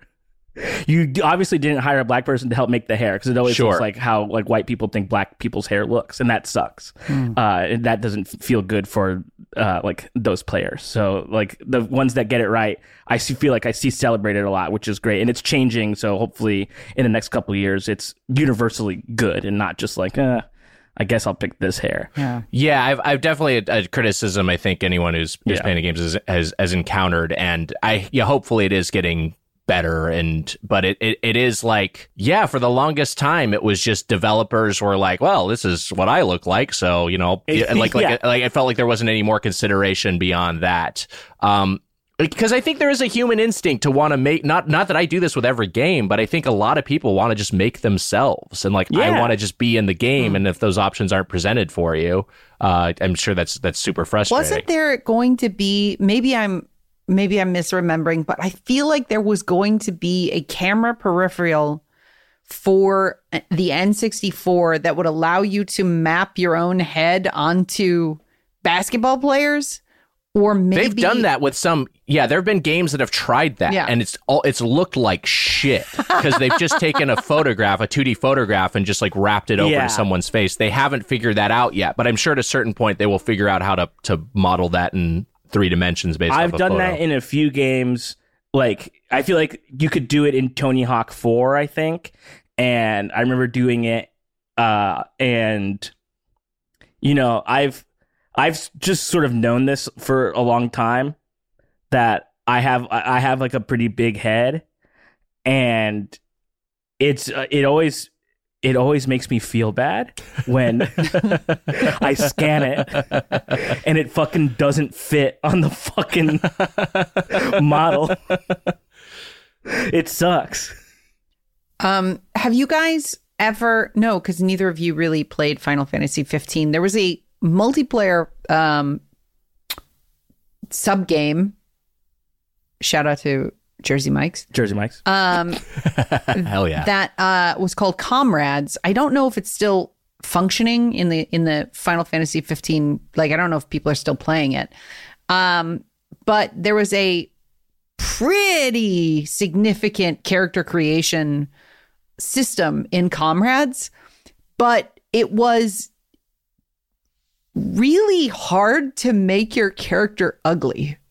Like, it was possible, mm. but it was like, it was such, like, if you if you search F F X V Comrades characters, you'll just see like row after row of just the most beautiful people, like like all who look kind of different, but all of whom look like Final Fantasy characters, like, you know, mm-hmm. pre sixteen.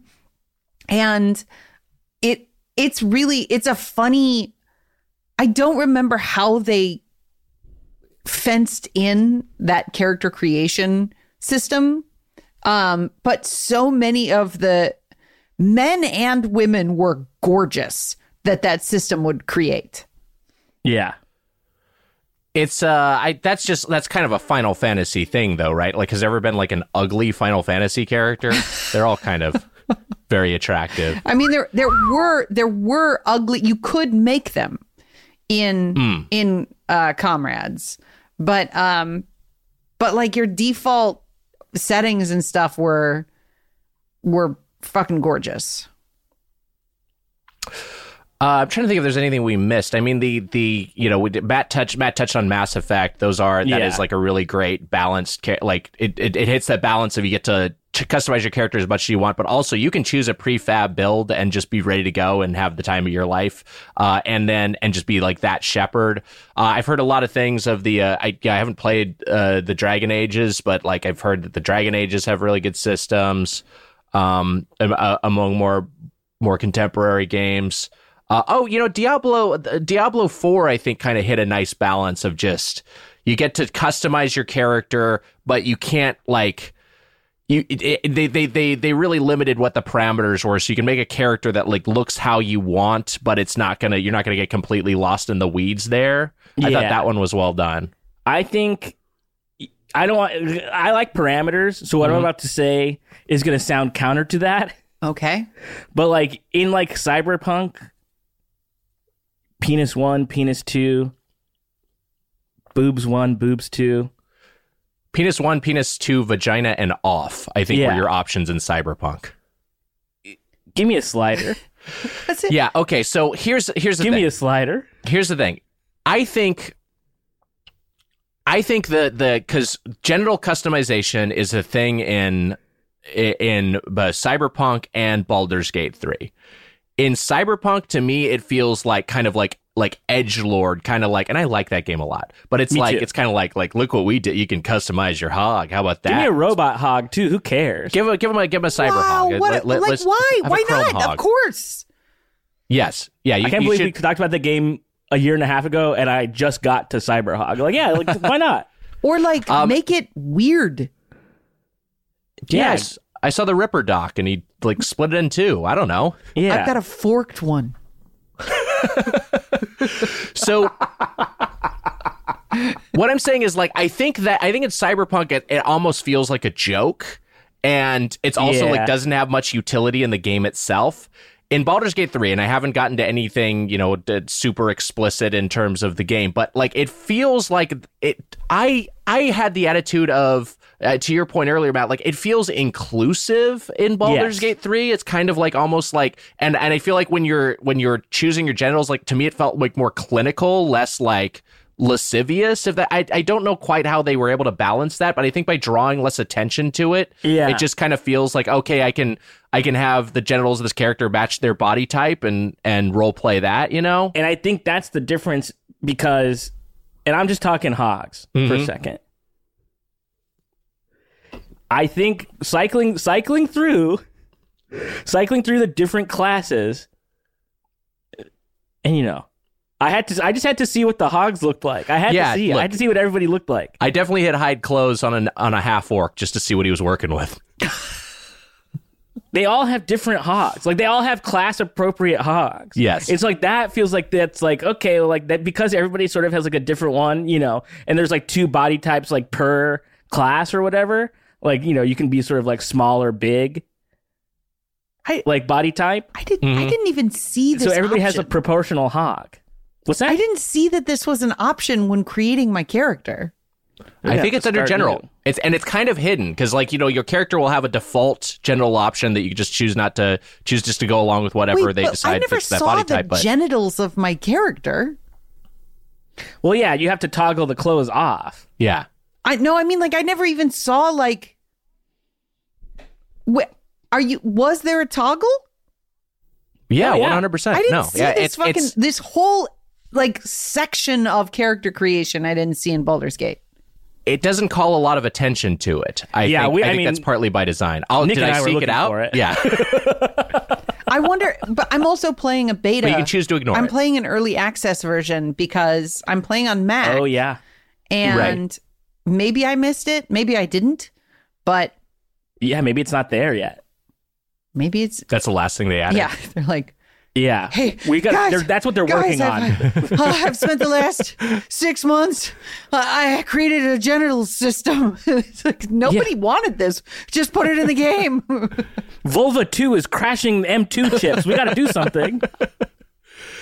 Uh, I had a, I, I, I, there was a, I wanted to step back in time because I, I, I feel like this is a thing that's kind of disappeared from character creation systems, and I think is a good thing, which is dice rolls. And I love that yeah. there's a lot of dice rolling like in the game itself of Baldur's Gate three. I love that in Disco Elysium, but actually rolling dice in character creation systems, uh, I don't know if y'all have ever experienced that, but I remember doing that a lot with again, you know, the the old school Baldur's Gate or other R P G or other R P Gs based on the D and D licenses back in the day. Or the one I think I, sp- I sunk way too much time in was the Wizardry series, uh, like mm. Wizardry seven: Crusaders of the Dark Savant, and you could just keep re-rolling your character endlessly, and every time you re-rolled a character, you might get like shitty stats, but the way the system was, you couldn't roll a new character until you created that character. So you had to go through the whole character creation process and be like, well, shit, I'm going to make this whole like fucking, I'm going to make, make this bard now, and then just delete it and then make a new character re-rolling it that way. Um, I, I, I don't know. Like, I think the randomness, it also disrupts the balance, because then you can just roll like a, a super character, and then all of a sudden the game's like easy for you. So I, I like that that has been, I'm sure there's some some purists that like uh, dice rolling as an element of it, but I like that it's been completely dispensed. And nowadays it's just usually have some prefab stats you can move around. I I played, this is this is a sort of side note, but on the same tip, right? Okay, so I played a tabletop. Uh, like what we what you were saying reminds me of like all the times I've played tabletop R P Gs and you roll for your character and you're like, oh fuck, yes. my guy's so dumb.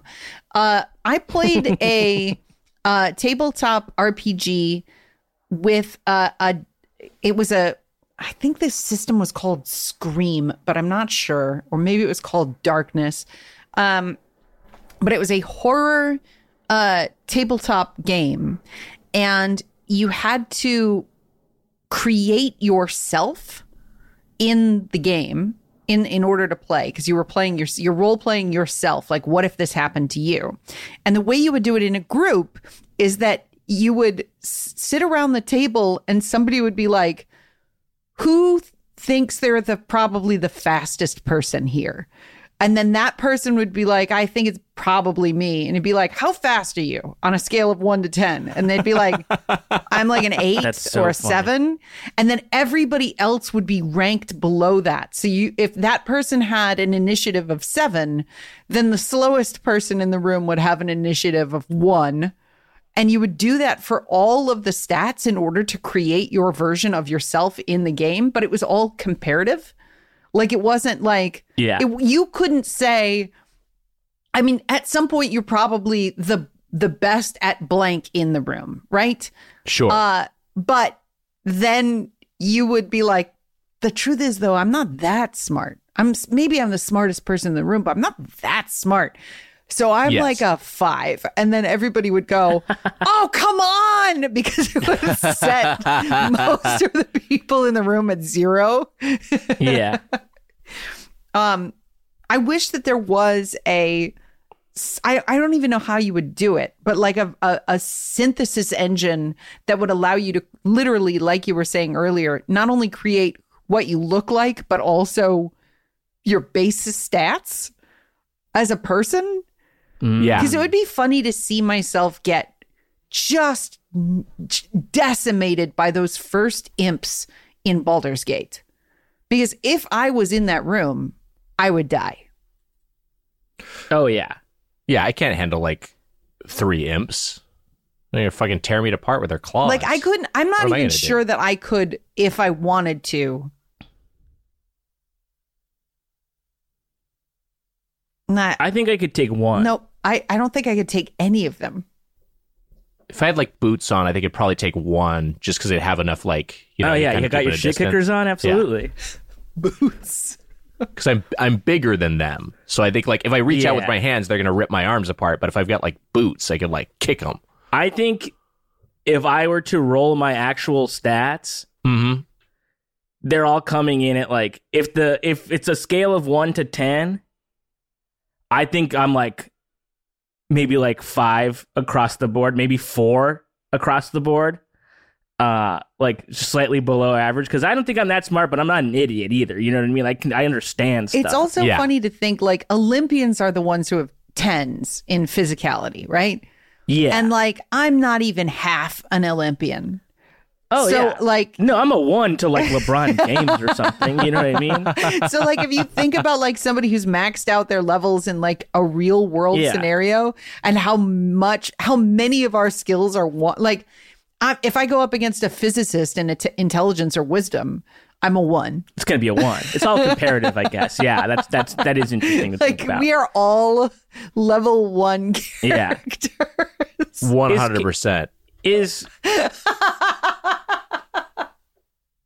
Because, like, I don't know, there's, we all, in our day-to-day, sort of make choices as our characters, yeah. right? Like, right. in re- in real life, yeah. like, we all dress this same way, we all have an outfit. There's an element of character creation, obviously, in real life.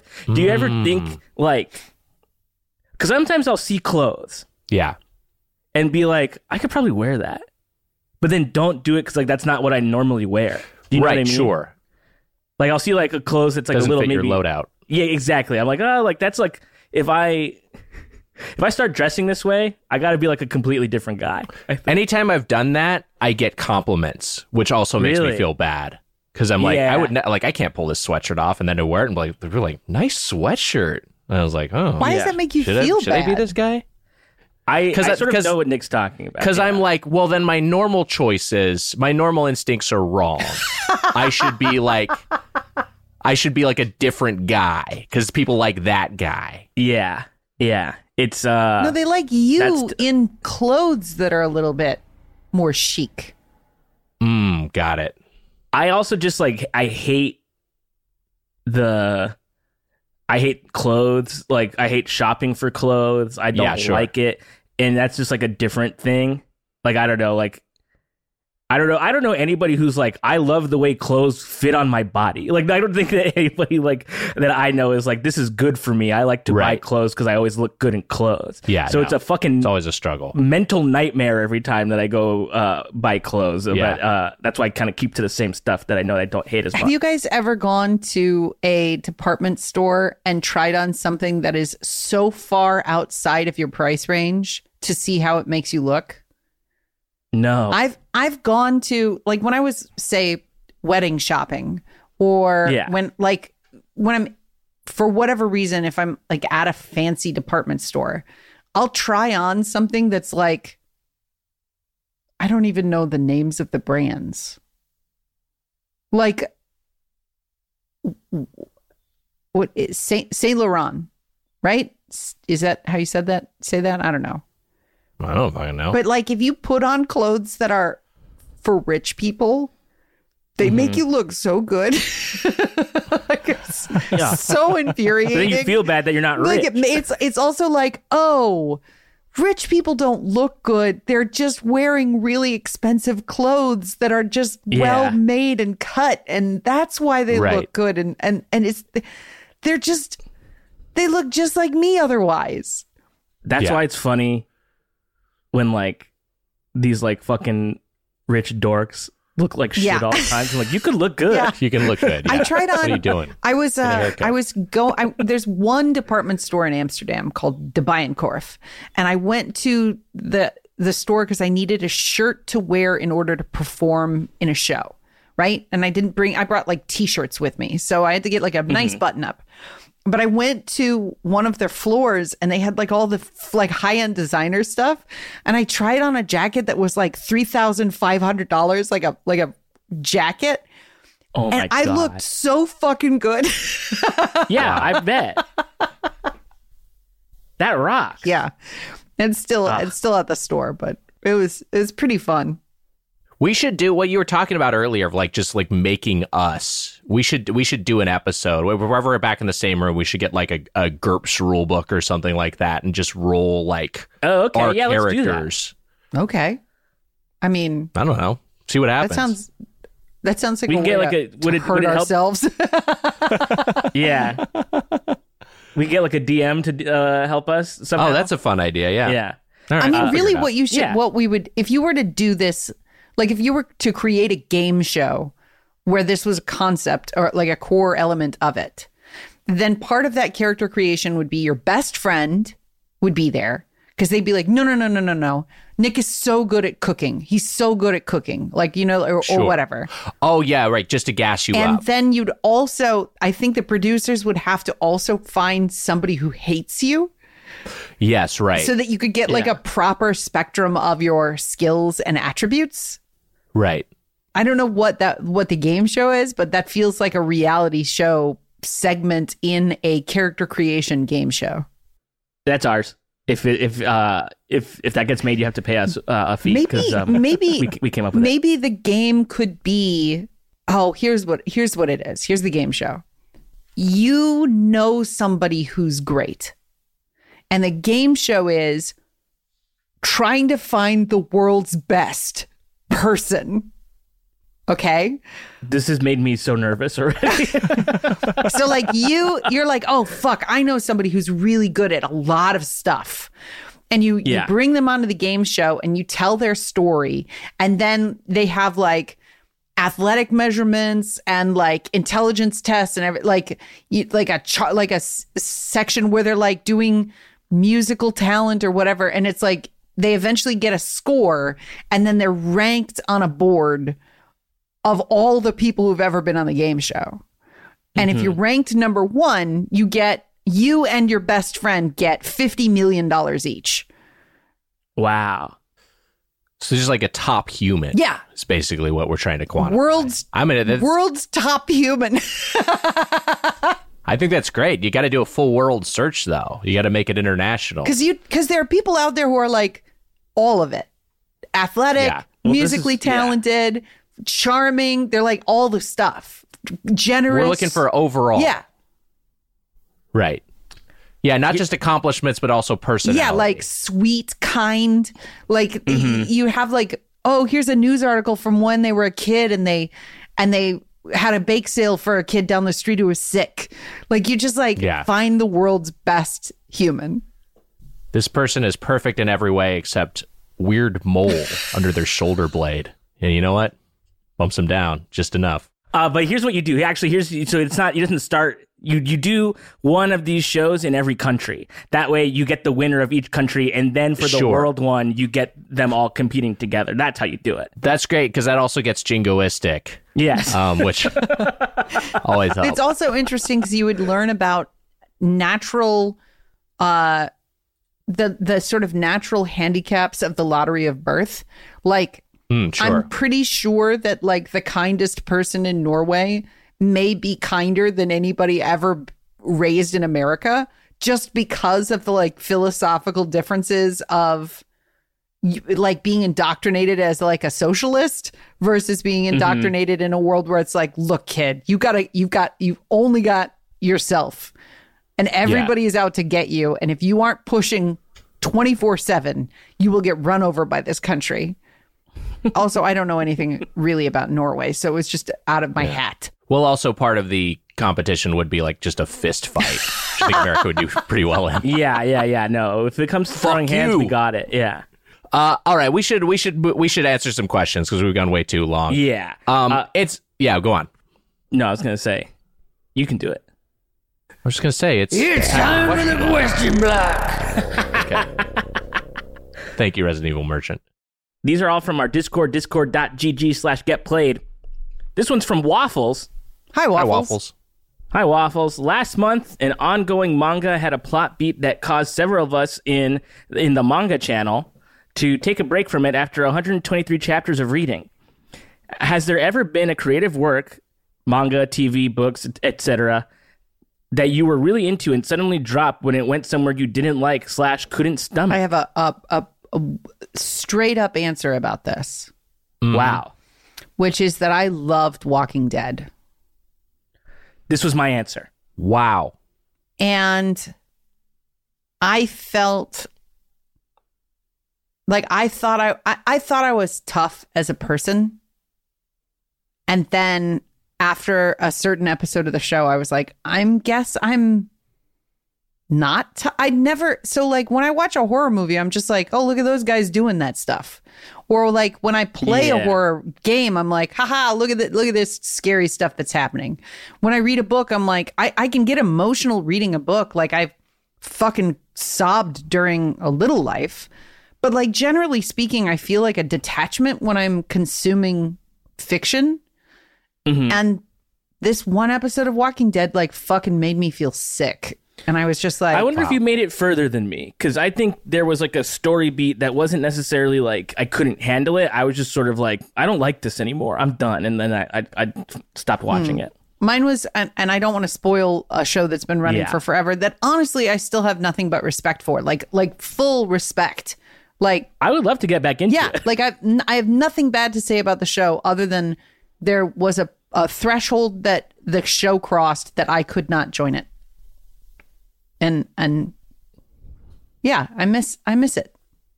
Yeah, I've never wa- I've never watched. I mean, I've seen the pilot. It's a good pilot, but I never. I was like, I can't commit to this. It's going to be too long. Uh, the my my answer on the T V side is Game of Thrones. I think this is probably a lot of people, but like I really was in, it was in on that show in the early going, and the the the final two seasons or final season that was split into two, whatever the fuck it was. I was like, this is so off the rails. They have so gotten away from what's cool about the show. Clearly, they are lost without the books as source material. And they've also just sort of violated the rule, their own, like, they, they've established, they spent so much time establishing, like, how long it takes to traverse the King's Road. And now we're just at a point where uh, any character can be anywhere at any point. We're just, like, we'll just assume that, like, air, basically air travel exists. Uh, and that completely kind of ruined the suspension of disbelief. And also just, like, characters were behaving contrary to how they'd been established. I'm trying to think of it. So Game of Thrones is my my big recent answer. I'm trying to think of a video game where that's happened. I mean, there's certainly been like, hey, this latest hmm. entry is not as good. Um, hmm. I'm trying to think of one that's not Final Fantasy sixteen. Uh, but I get, you know what? Banjo-Tooie kind of lost me. Hmm. Banjo-Kazooie I really liked. Banjo-Tooie yeah. was just sort of like, there's this game is so overstuffed. This is the most bloated collect-a-thon. This is the point. This and Donkey Kong sixty-four were both the points where I kind of tapped out of that N sixty-four platformer format of just like, I just don't want to get all this shit. I am not going to one hundred percent this game. In fact, you know, I th- Banjo-Tooie I didn't even finish. Donkey Kong sixty-four I finished, but I was just like, this is fucking too much. Hmm. I feel like when it comes to like, not with games, because I'm obviously uh-huh. always putting games down and like starting different games and like not sure. finishing them. But like with books and T V and movies, I am kind of a completionist. Like I watched all of Dexter, like to the end. Wow. And uh, like even though for like maybe four, like th- like uh, how many seasons were there ultimately? Like seven in the original run, and then there was an extra season uh, last year. For like three of the original Uh, seasons, I was like, this is a bad show. Like, but I ninety-six like, stuck... episodes have been made. Yeah, Dexter. And I, I I watched all of it. Like, I don't wow. know. Like, wow. and I'll the I, I dropped off of like my, my girlfriend's better about like stopping. If she's like, we watched it, the first season of Westworld, and I lo- I loved it. I thought the first season of Westworld was so great. Uh, oh, like, I had the same. I popped off of Westworld too. Same thing. We were. I was about to start season two, episode one, and my girlfriend is just like, I can already tell it's gonna get too, it's getting too complicated. There's yes. just too much going on. I'm I can't watch this anymore. And I was like, okay, and I just never went back to it. But like as well as a one season show, Westworld's great, and I think it works as a yeah one season thing. You can sort of like see it, you know, going. You, you can imply, you can infer what's gonna happen uh, later on, and, and not be disappointed by, you know, ultimately what, what what goes on. And now you can't watch it. If you want to, you can. It's not available to stream. uh, uh, so I, I, I miss I missed the boat completely. But yeah, with games, I fall off all the time. And I, I just want to say one more time, in case my answer was construed in a negative way, I I didn't, I did, I respected the choice that the show made. Like, but I, yeah. but I couldn't handle it. Which is not like I think that's fine. It's not like when in X-Files when Mulder and Scully fucked, and I was like, oh, well, this, this sucks.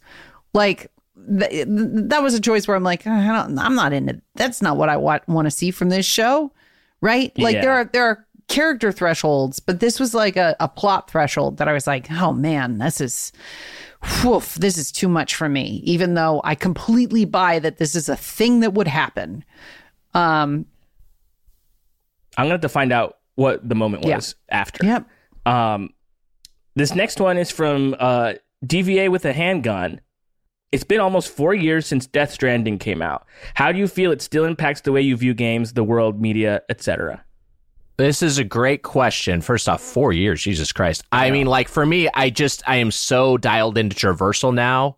Mm-hmm. And I should shout out my my my buddy who uh, uh, play is a, what, what a game developer I used to share an office with when I was in the industry. And he recently got into Death Stranding, and it took him a while, but, but he like, he was like, holy shit, I'm all in now. He's completely into the, uh, you know, just that gameplay loop, and can really appreciate how it's constructed. So for me, it's like, For me, it's just like, it is like how, how fun is it to traverse this world? How fun is it to just mm-hmm. walk around? I think that's a big part of what I appreciated about uh, Tears of the Kingdom, even though I, I bumped off of it for a bit uh, because it's just overwhelming, is just like great running around, great walking around, great getting on mounts, great, you know, building stuff that lets you get places. It's just more than the combat. This game is about movement, and I really did appreciate that.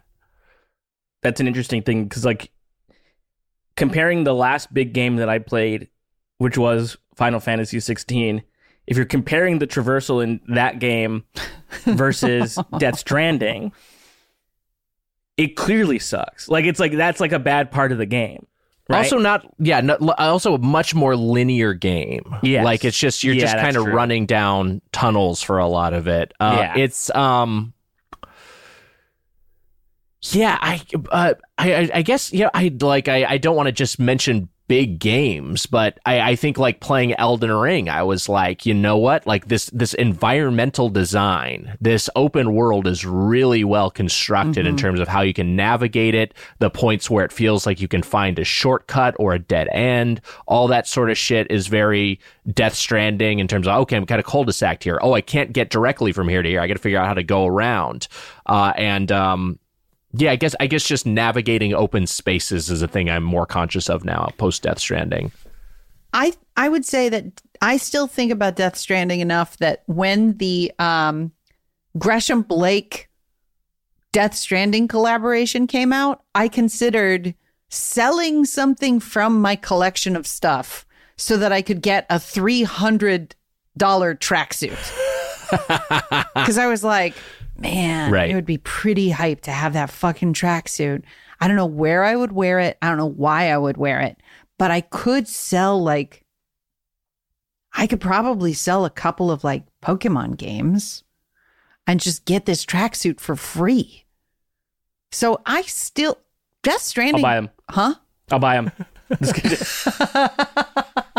Sell them to me. I'll buy them. Stranding still, still is in my head a lot. Um, I also think about how how well it handled a batshit story. Mm-hmm. Oh, yeah. Like, great point. Like when I think about, you know, comparing it to the most recent game I finished, Final Fantasy sixteen, like Final Fantasy sixteen is not really wild comparatively. Um Like, one of my complaints about the game when we covered it, Final Fantasy sixteen, was that it wasn't weird enough, right? Like, I think about how Final Fantasy seven has a giant talking red cat in the party. Um, mm-hmm. But, like, Stranding is exclusively weird stuff. It is only the talking cat in the party. And it mm-hmm. and I don't feel like I was ever alienated by the way that story was told. I was like, what is happening? Okay. Like that first time that Sam looks up and sees the, the giant, ghastly, towering thing. I still think about texting you guys when I saw that thing. Holy shit, this game is incredible. Yeah. yeah. It's a good game, man. Fucking, I, I, I also have been following Kojima on Twitter and now X. Following Kojima on X. Boy. God damn it. Um, and there's there have been stories about how he had to rewrite sections of Death Stranding two because of the pandemic. Mm-hmm. Uh, and I think about that a lot, too. Like, I just, I'm like, yeah. what? What? What does that what mean? Does that mean? Yeah, that's interesting. Yeah. Uh, this next one's from Music Man Hills. Hey, Music Man. Uh, hey, and they write, I'm in the biggest video game rut I've ever experienced. Whoa. Wow. I get home from a hard day of work and play the exact same meaningless sports game over and over again on my P S five with no interest in seemingly every new game being an open world R P G. What would you recommend playing that is both relaxing and rewarding while still feeling meaningful? And have you ever been in a video game rut where nothing seemed to interest you? Yes, one hundred percent. And honestly, if it wasn't for this podcast, mm-hmm. I probably would have had over the past few years, because I've always had kind of fallow pe- periods, I probably would have had some some longer stretches where I just wasn't playing games and was wasn't doing much. I mean, that, that's that's a... I'll let everyone answer that while we think of recommendations, because not knowing your taste beyond that you regularly play a sports game, um, it's it's maybe a little tough to give you any specific guidance. Yeah, I'd say... sometime in like the P S three and even P S four era, mm-hmm. I had a pretty big rut. Like, I feel like I've been doing the most gaming I've ever done in this console generation. Uh, like just playing playing games nonstop. Um, but I don't know. I I I feel like anybody could play Vampire Survivor. Yeah. Oh, that's a great rec. Yep. And, and get and get something out of it. I know Heather didn't like it that much, but like, but even then, I I'd be, I, like a, I totally see your point. Yeah. And I think it's a great point. Yeah. Like, because it's like it's just an easy, like, pick it up and feel like you did something kind of game. Uh, maybe Hades is a little more challenging, but like that to me is like a, a pretty rewarding game for what for what you can do in it, and feels like a good use of time. Um, but those would be those would be my two biggest recommendations. Vampire Survivors is a great call. I, I, I'm looking at Game Pass right now, and it did. You mentioned PlayStation, so I, I, I'm, I don't know if you have an Xbox, but or a game P C, but um, sometimes when stuff turns up on Xbox or on, on Game Pass, it means it's also on deep sale on other platforms. So, mm-hmm. uh, A Short Hike is one like that's like a super relaxing game that's also short, and so you could be like, all right, I'm gonna play this game. It's, it's. two to three hours of playtime or however long it is. And I, I can just, I'll play this, I'll commit to this, I can get through this, and maybe that'll kind of shake me out of uh, my rut. Another game that I really like is Celeste. That game's a little bit more challenging. I mean, it, it, that game I'd say is, is a challenging platformer, but it's aesthetically really Uh, uh, calming and cool, and has a great story, has a great great look to it.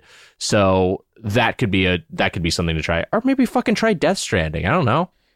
Yeah, I I would even say go back to a classic. Doesn't have to be a new game, mm. like something you've even played before. I feel like I've I've done that, where like, you know, in the last couple of years, I played through some of the Kingdom Hearts games again, and maybe I was in a rut then, and I needed to get pulled out of it by, you know, experiencing Kingdom Hearts again, and I and I'm I'm glad I did that. Maybe I'll also throw Fortnite into this list.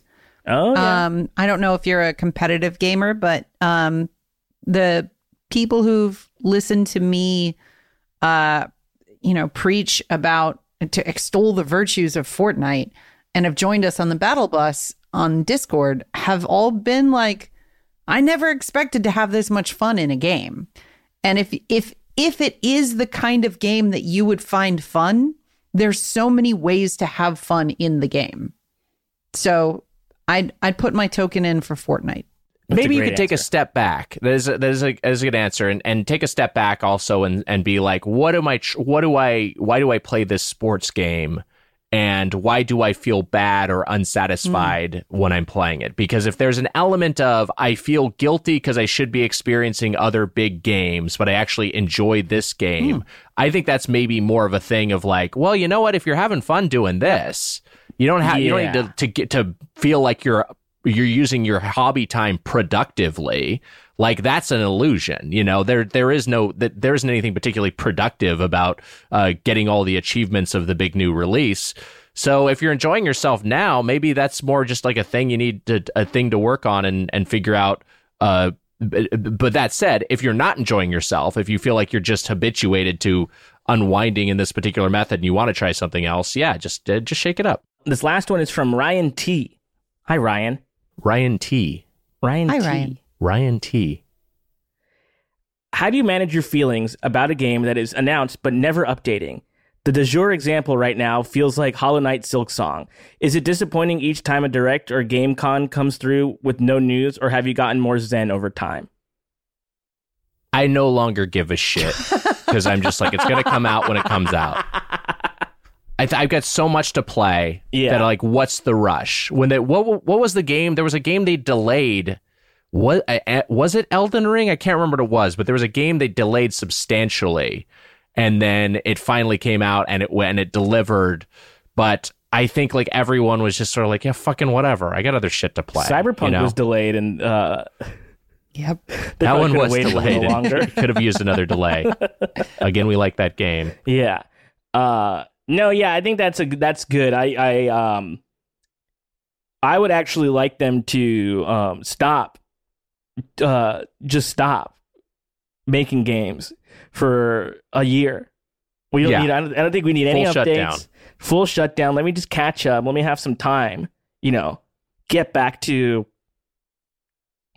just get back to basics. What like what do we what what do we like? What are we doing? What's going on? Uh, you know, uh, touch grass a little. See what see what's see what's out there and then come back to some games later. Uh, like okay, like yeah, like uh there's I didn't play You know, I didn't ever go back to the uh, Ghost of Tsushima uh, uh, mm. D L C. Let's go see what's what's going on there. Sure. Uh, uh, and, and that kind of stuff. I don't know if I need uh, new games to be happening all the time anymore. I'm excited for new games, but I don't. Um, yeah, I don't. I don't. I'm not following like a particular game's release because you only open your you only open your heart for disappointment in, in that regard. Because yes. yeah. Am I excited to eventually play the Prince of Persia Sands of Time uh, remake, remaster, whatever they're calling it? Yeah. Do I ever think it's coming out? No. there's there's no way it's coming out. Yes. I, They'll never make that. I felt that way. I I know you guys know that I would text you about Pokemon Sleep. For like yeah. a couple of years, I texted right. about Pokemon Sleep and how excited I was. And it fell off the radar and never, it seemingly was never going to come back. And then it did. And I was so bummed out by the execution that I, that I, I wish I had never given any of my hype to Pokemon Sleep. Um, there was another Nintendo game that came, that was announced and then disappeared. And it had a finger sensor on it. And it was going mm. to be for the Wii where you could, it was like going to test your blood pressure or something while you played the game. And it was announced and I was like, oh shit, I love metrics. I love peripherals. This is going to be for me. And then it never, ever, ever came back. And I was like, oh, well, but, but I wanted to see what they were going to do bummer, with that yeah. thing. Yeah. Um. So yeah, my they knew people were going to put it somewhere else. My advice is to never get excited about anything. Yes, wait for it to come out, and also I think the other thing is that the the the opposite of the high, hype cycle is the game that comes out of nowhere and was on no one's radar, mm. and you're like, oh shit, this is great. I like that more. That's better. Yeah, I love that. Just so just wait for that. Yep. Uh, and that's it for the question block this week, everybody. Uh, thanks for thanks for writing in. Wow, that's this week's Get Played. Our engineering is by Alex Gonzalez, Dead Air Alex G on Twitter and Instagram. And also, check out our paywalled show, Get Animated. Heather, we're making our way through the melancholy of Haruhi Suzumiya. I think the episodes that are about to air, we're, we're watching six, seven, and eight of en- of the Endless Eight arc. Uh, and the boys have had a good time. It's been a fun adventure. Come and join us on... on uh, patreon.com slash get played where we talk about anime on Get Animated. I have a small plug. Uh, oh, it's actually not a small plug. It's like a big, it's like a, it's a nice thing. Um, I worked on, I produced this show with our pal Jacob Wysocki uh, called Expo Expose. And it's a podcast where we went to four different expos in Southern California and it's a limited run podcast. Um, we interview, we interviewed people there. And it's it's a it's a comedy podcast, but it's like it's it's more sincere than anything that I've ever made and uh, that I think we've ever made. And um, it's on the Earwolf Presents feed, so you just search that. You can find Expo Expose there, and it's gonna it's the first one dropped uh, Friday. Uh, August eleventh uh, as of this recording, so go back and you you can hear it, uh, and they'll be coming out for the next couple of weeks, and I worked really hard on it, and Jacob's great on it, and I think you should check it out because I think it's a lot of fun. Uh, yeah, it, it's uh, definitely check that out. It's it's a really it's a really cool thing uh, y'all have done. I was trying to find it in a podcast app. I think if you just search for Earwolf in whatever your yeah. uh, app of choice is, it will come up with a few. But there's there's a feed just called Earwolf Presents, exactly, and there's a bunch of different stuff in there. Um, but uh, but yeah, that's where your show will live over the next four weeks. Exactly. Go check, check it out. out. We went to a. Um, we went to a reptile expo, an anime expo, a boat expo, and a tattoo one, and it was they were all they were all strange. it, was, it was a really it was a great time. Uh, congrats, Matt. Thank no, you. I hope people check that out. Yeah, me too. Thanks. And I hope people listening to this are aware that they got played. Oh shit! Heck yeah!